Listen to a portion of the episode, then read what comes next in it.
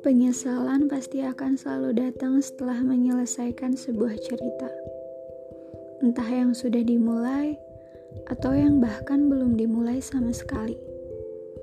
Yang belum dimulai, mungkin kalau lihat dia sama yang lain, seharusnya yang di sana itu aku.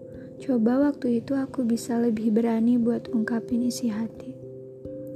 Dan yang pernah memulai tapi harus selesai, Coba ya, aku lebih bersabar dalam mempertahankan hubungan. Banyak orang bilang penyesalan terlalu lama itu nggak akan baik.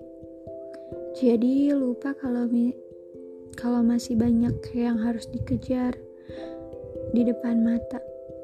Nggak apa-apa, nggak semua cerita harus kamu kok yang jadi pemeran utama.